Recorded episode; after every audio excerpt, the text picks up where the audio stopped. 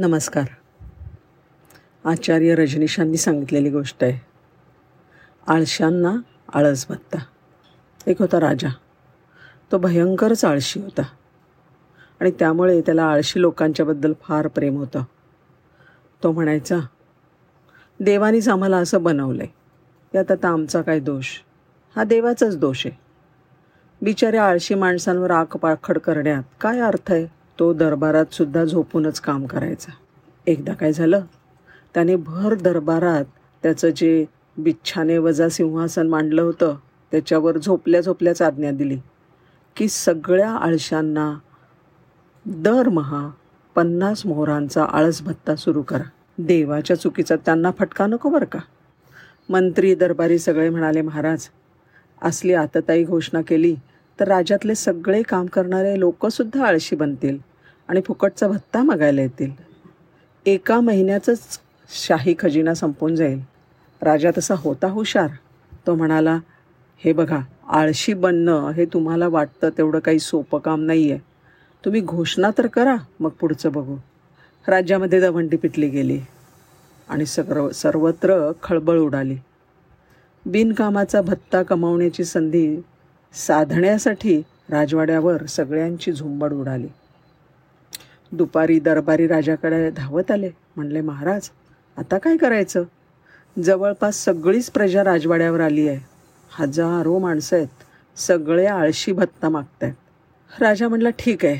आता असं करा की घरोघर कोण शिल्लक उरलं आहे याची माहिती मागवा. आणि या लोकांना राजवाड्यासमोरच्या पटांगणात तंबू लावून आजची रात्र राहायला सांगा. उद्या सकाळी जे खरोखर आळशी असतील अशांना भत्ता मिळेल. असं जाहीर करा. झालं. सगळे जमा झालेले लोक राजवाड्यासमोरच्या मोठ्या पटांगणात राहायला गेले. रात्री सगळे झोपले. मग राजाने मंत्र्यांना बोलावलं आणि सांगितलं आता ह्या पटांगणाच्या कडेला अशा रीतीने आग लावा की ती कोणत्याही क्षणी पटांगणात पोहोचेल. भय तर वाटलं पाहिजे पण आग बाकी आटोक्यात राहिली पाहिजे. शिवाय पळापळीत कोणी चेंगरून मरणार नाही याकडे नीट लक्ष द्या. रात्री आग लागली. जोरदार पळापळ झाली. राजा म्हणाला जा बरं आता तंबूमध्ये कोण कोण उरलं आहे ते पहा. सगळेजणं बाहेर आले होते.